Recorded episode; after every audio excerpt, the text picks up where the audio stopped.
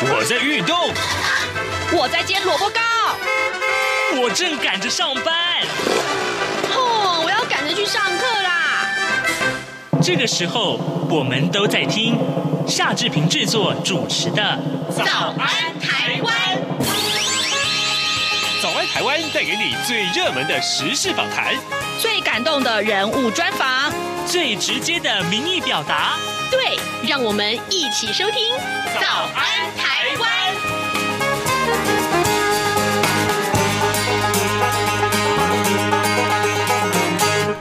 早安，台湾！我是夏志平。今天是二零二三年的一月三号，星期二。哎，这个今天这个新的一年的这个上班日啊，又开始了。那么当然了，还是希望大家今天可以啊，既然是今年的第一个上班日啊，哎，大家打起精神好不好？早安，台湾！今天带给你一些非常非常棒的内容。我们来解说，你身处在网络时代，哎，这个你我的生活其实都受到网络的影响，对不对？那待会呢，我们要为您来连线。民传大学网络声量与新媒体研究中心的主任杜胜聪，我们请杜老师告诉我们：哎，最近这些呃很呃这个很夯的新闻，他们的网络声量到底如何？我们一般的媒体人所重视的新闻，跟一般呃听众们啊，或者是这个呃市井小民们，他们所愿意去搜寻的新闻，到底有什么不一样？哎，好，这个有趣的现象，待会儿来请杜老师告诉我们。在跟杜老师连线之前呢，志平有一点点的时间跟大家说一说各平面媒体上面的头版头条讯息啊。我们首先看到《中国时报》和《自由时报》都把这则消息啊放在头版头条，就是入境的检测的第一天呢，那么台湾本土病例也升温啊，但是那个呃专家有建议啊，呃还有呢就是大陆入境的阳性率高达百分之二十七点八，这是什么意义呢？《中国时报》的内文告诉我们，为了因应中国大陆疫情的升温呢，中央流行疫情指挥中心从一月一号开始，呃，针对大陆入境者来实施唾液的检采啊。那么这个第一天的阳性率昨天出炉，这是百分之二十七点八。感染科的权威黄立明教授他表示说，这等于啊，每四个人就有一个人是确诊的，反映出在大陆当地感染情况的严重。为了避免台商把病毒传给在台湾的家人。因此，建议政府要加强监测啊，把所有大陆入境的这个呃简体啊，都应该要进行病毒基因的定序。也建议民众尽快施打 BA. 点五次世代疫苗来应应。大陆呢是从今年的一月八号开始，呃，全面解封。那么疫情指挥中心呢，在一月份实施了加强检疫专案，针对大陆直飞台湾四个航点入境，以及台湾地区民众春节交通专案入境的旅客啊，那么进行全面的深喉的这个呃呃唾液的采检。那么旅客入境啊之后，需要接受零加七的自主防疫。如果检测出阳性的话，还要实施五加 N 的居家照护以及自主健康管理。那么简体抽样之后，会送昆阳实验室做病毒的定序。结果呃，这这结果啊，最快是这个礼拜五就可以出炉了。这是今天两个报纸《中国时报》以及《自由时报》上面这个头版头条告诉大家的讯息。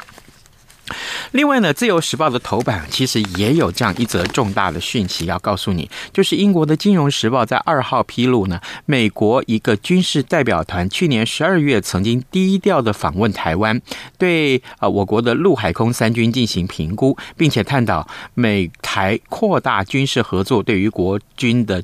帮助。那么根据这个报道啊，还指出说，美军呢访问团此行的这个目的啊，跟蔡英文总统在呃十二月二十七号所宣布的义务役恢复为一年是一样的啊，呃，都希望能够透过强化国军战力，吓阻中国的入侵。这是自由时报头版上面的重要报道。另外呢，联合报啊上面则有这样的一个讯息，告诉我们这个啊啊台湾的出生数啊创下创下了光复之后的最低纪录，哎，这怎么回事呢？我们来看看联合报的内文啊，在疫情啊新冠疫情的这个还有农历虎年的这个双重夹击之下，台湾妇产科医学会评估啊啊预估了啊，就是二零二二年出生人数将会跌破十四万大关，大概呢只有十三万八千。多人，这是台湾光复之后最低的一年啊，最低的一年。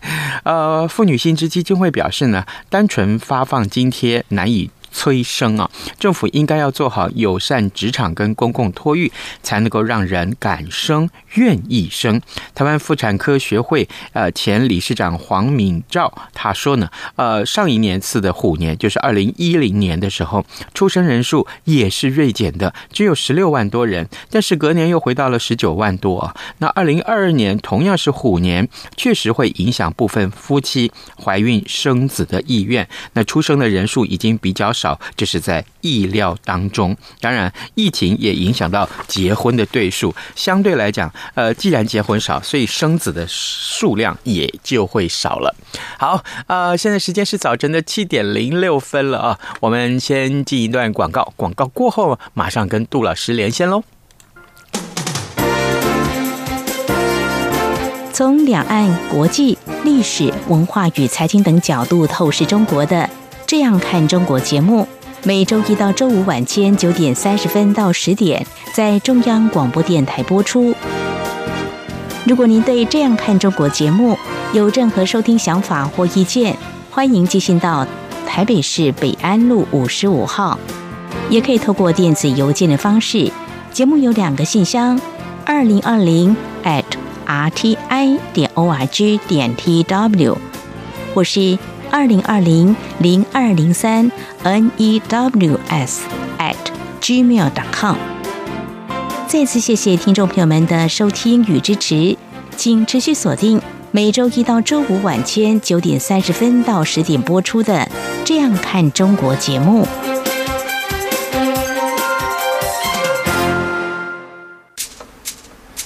早安，台湾。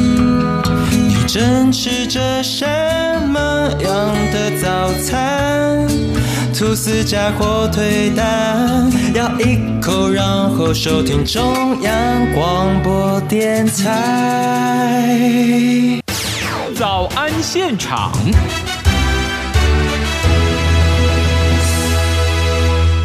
这里是中央广播电台台湾之音，您所收听的节目是《早安台湾》，我是夏志平。此刻时间早晨七点零七分四十五秒啊，来啊，各位听众，嗯，这个身处在就网络的时代，谁都不能否认，现在真的是网络时代，对不对？那你跟我的生活无时不刻不被网络影响着，你有没有想过，你一整天下来，你要用网络查询多少次你想要得到的讯息？呢？那这些查询的次数啊，对于现代来说人来说啊，呃，有什么样的意义啊？今天呢，我们就要连线明传大学网络声量与新媒体研究中心的主任杜胜聪博士，我们请杜老师为大家来解惑啊。老师早安。呃，早安，主持人早安，然后各位听众朋友早安。是，谢谢老师这么早接受我们的访问，辛苦老师了。老师，我首先想请您为我们解说啊，就是网络声量这件事情是怎么去调查跟累积出来的？那所得到的这个数据又代表什么样的意义呢？呃，一般 一般来说哈，就是说，呃，其实还是主要哈。就是说，我们在网络当中的这种互动啊，嗯，它大概会分成几个部分哈。第一个啊，你有网络的浏览数，嗯。第二个，你有网络的按赞数，是。啊，第三个有网络的回文数，嗯。第四个有网络的分享数，啊。前面的这种浏览大概就是一种静态的观看，不过我们比较关心的是啊。看就看而已啊，嗯，那还好。比较重要的是互动哦，所以我们会把那个按赞数、哦回文数、分享数哈，全部把它纳并起来，作为是呃一个人在一个人把讯息丢出来的时候，在网络互动的一个状况。然后我们把这样子的东西当成叫做网络声量，它折射出来的概念就是说，呃。就就不是所谓的这一种基本的数据啊，嗯，然后我们如果透过一个所谓的图表视觉化的话，嗯，那么这个这种网络声量就可以折射出，哎，这个网络声量的趋势的高低哈，然后然后。比如说哦，这个风向是谁带的意见领袖？是。那么这些讯息主要是出现在哪一些热门的频道？嗯，然后网民比较关心的这些关键字，特别就是呃，能够吸引大家聚焦的这个内容，为什么？然后，然后到最后就是说折射这些呃网络上面啊这些讯息情绪的好坏，比如说。拉粉拉，争取人家支持的，这个叫圈粉值啊。嗯啊，然后比如说啊，大家看起来非常讨厌呢，这个叫仇恨值啊，也叫做负面评价。嗯，大概那透过这些东西的这种操作，如果我们可以把它呃有细落的这种处理，那整个的。整个的这一种观看哦，就它会它会非常有层次。嗯，这跟呃，这跟我们比如说用百度，或者说我们用那个 Google 哈去做搜寻的动作，所得到的这种答案显得更为立体哦，而且这种趋势化的这种预测，呃，可以看得比较精准。以上。哦，哇哦，原来如此，所以。光是我们，因为我天天也都 po 文，哈哈，老师你也知道，那这个 po 文的时候呢，呃，这个大家都会想说，哎，有多少人来看？我都会得到脸书的答案，因为我自己是编辑者，那这个脸书就会告诉我说，啊，你这个呃有多少新的浏览量？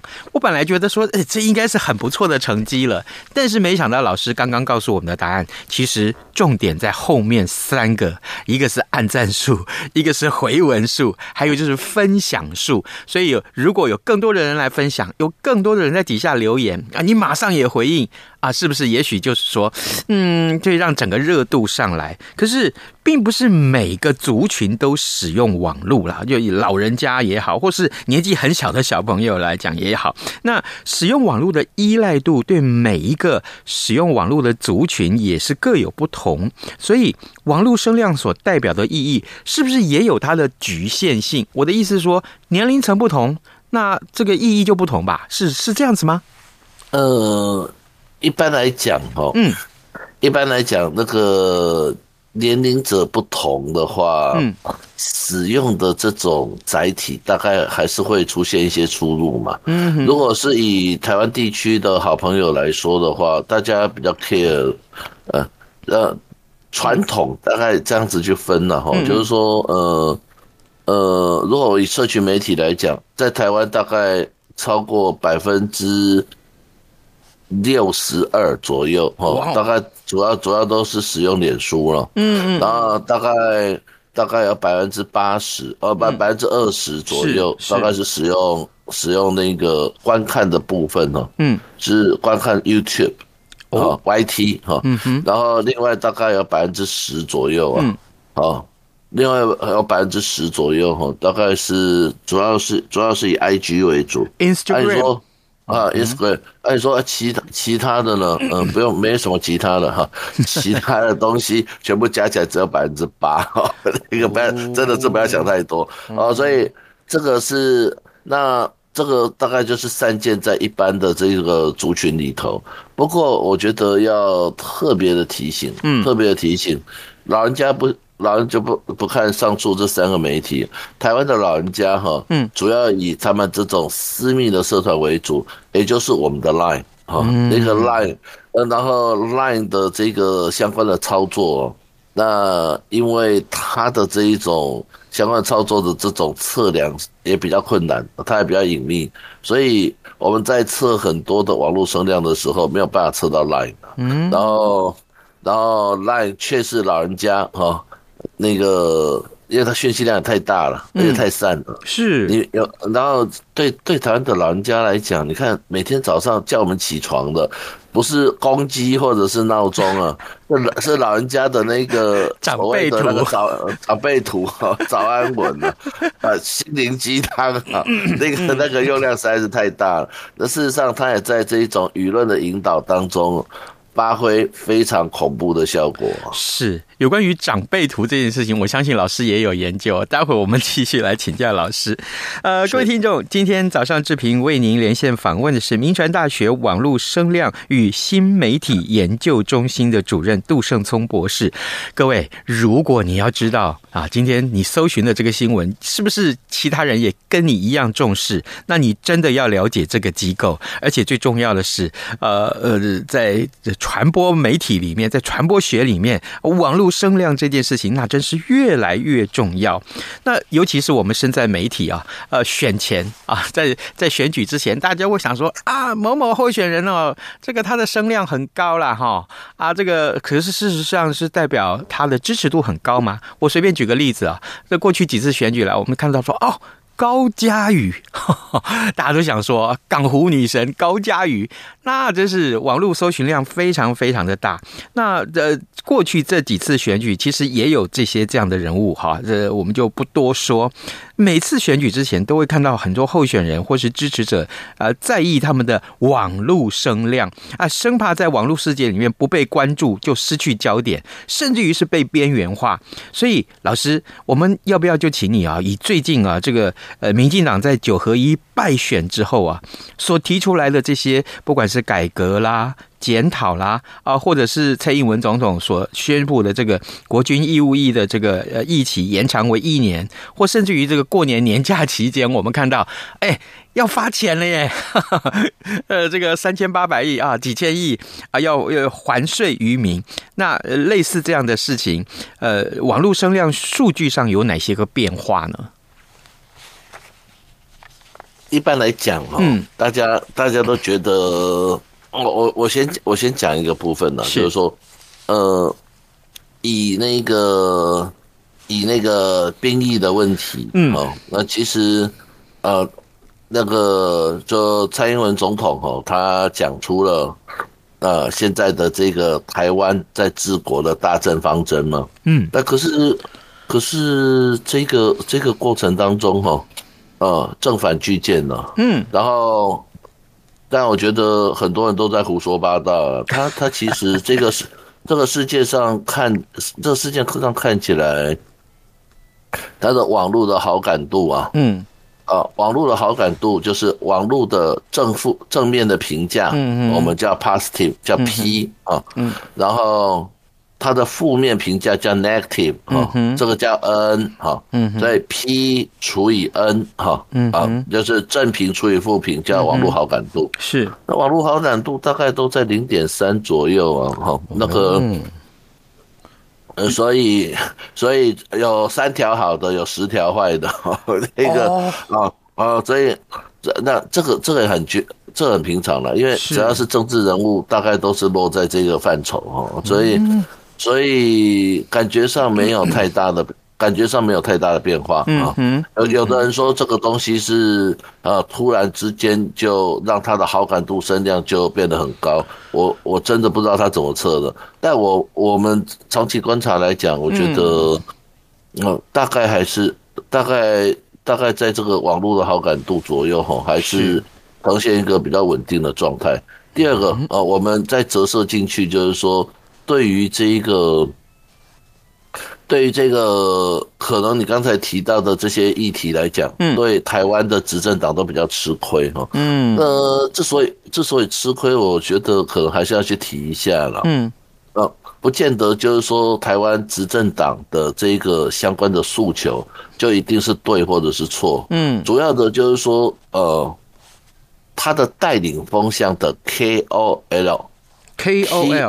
嗯哼，Key Opinion Leader 啊，我们把它讲成叫关键的意见领袖。嗯哼，在关键的意在关键的意见领袖当中，好，还有所散播的热门的通路当中，恐怕大概都被泛蓝的好朋友，或者是比较亲近中国的朋友，嗯，在前二十名。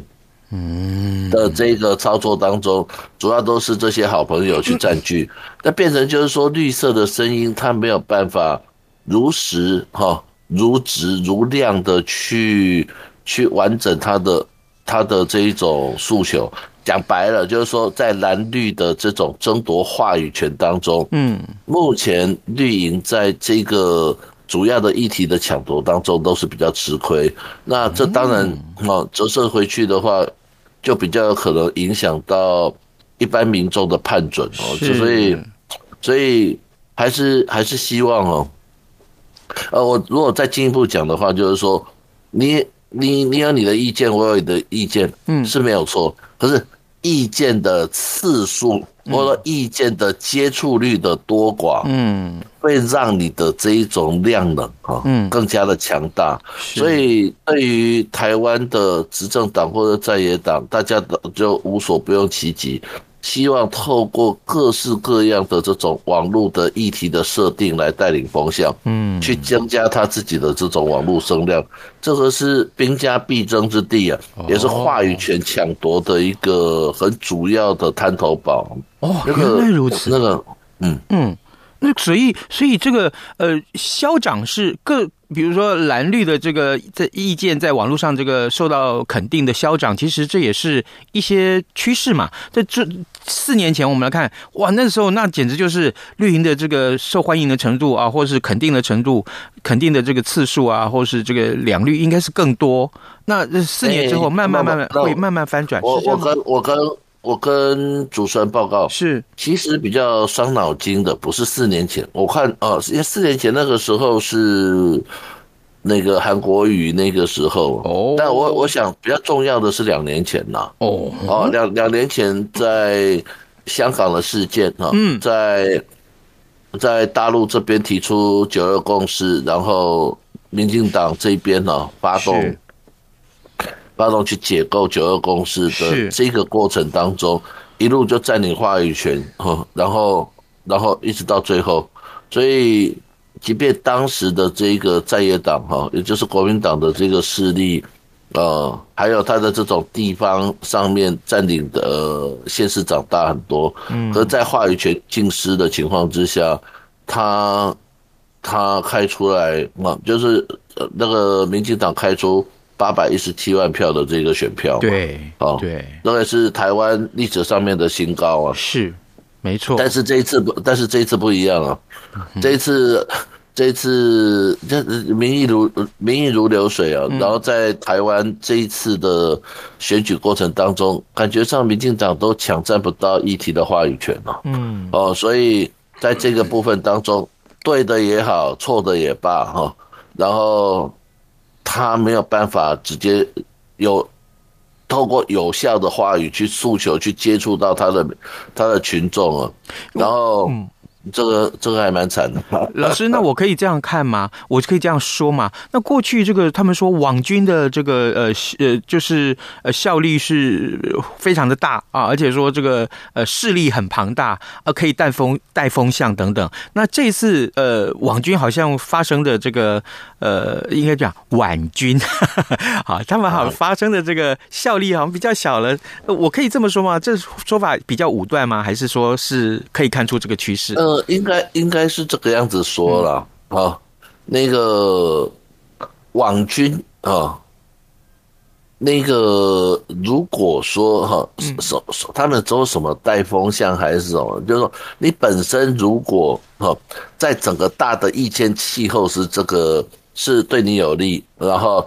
你你可以当成助燃器啊，就像我们化学实验在做的这种催化剂是可以啊，但是你你毕竟不是魔术师嘛，嗯，你也很难无中生有啊。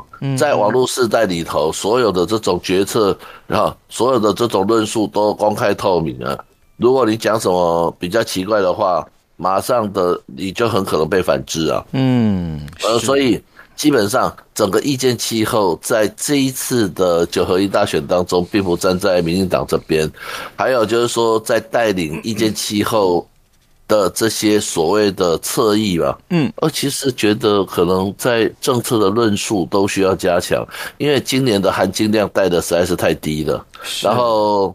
然后反而被在野党哈，在每一个部分都攻破。嗯，最重要的就是说，你在这个议题的设定，从林志坚的这个论文门事件开始，你就被设定掉了。设定掉了之后哈，一路走来哈，那那个执政党都处于挨打的局面，根本抢占不到这个话语权里头的战略高地，所以出现这个状况哦，嗯。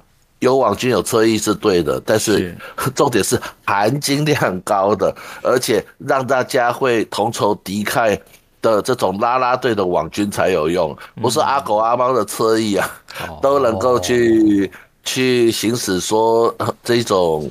呃，引导议题的这一种可能性啊，不见得是这样。好，各位听众，今天早上志平为您连线访问的是民传大学网络声量与新媒体研究中心的主任杜胜聪博士。我们请杜老师呢，在节目中跟大家来说一说，其实有关于呃，各位身处在网络时代啊，啊、这个查询量啊，你在这个网络的这个查询这些意见的这些次数啊，声量，呃，网络声量到底代表什么样的意义？刚刚。老师为我们解说了非常多，而且呢，拿就是最新的这个实例来做了解解解读哦。呃，老师这样子，我们最后还有一点点的时间，一一两分钟的时间。最后，我想请教你，就是说，那网络声量这个词已经被网被广泛的运用了啊。那消费者或是一般的网络使用者，在看到这些数据在公布的时候，我们应该要注意哪些现象，或者我们不要过分去解读它？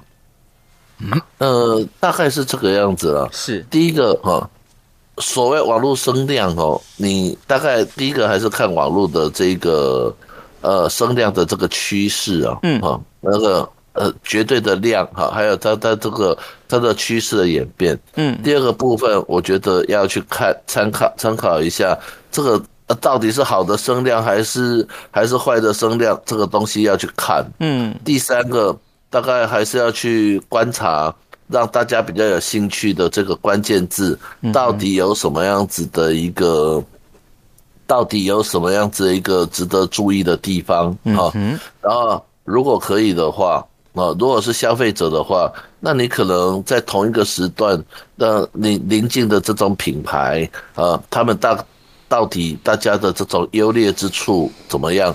你应该。想办法找到它的在消费者的位置，嗯，也就是说他在那个网络声量跟网络的好感度到底啊，他们各自都站在什么样子一个区位，然后你才知道哦，我自己在哪里，我对手在哪里，我该采取什么样的一个行动，才有办法在众多竞争者当中脱颖而出啊。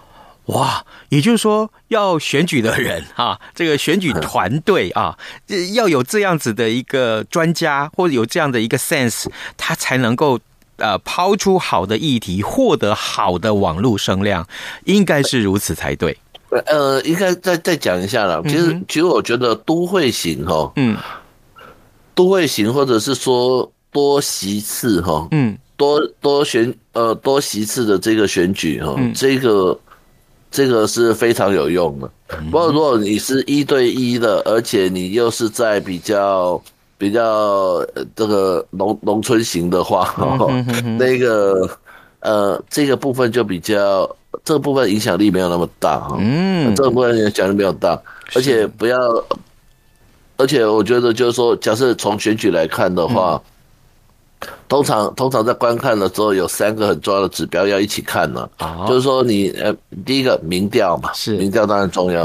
第二个部分就是过去在这个选区里头，呃，那个大家的投票行为蓝绿的比例也要看。是。那第三个部分，我们再导入啊，我们再导入那个。这种网络声量的大数据，是，然后最后最后还要再加上个人的这种操盘手的判准，嗯，这样子可能会比较准吧。好，如果只有看独孤一味的话，其实也都蛮危险的。好，为相信而相信，啊，真的很危险。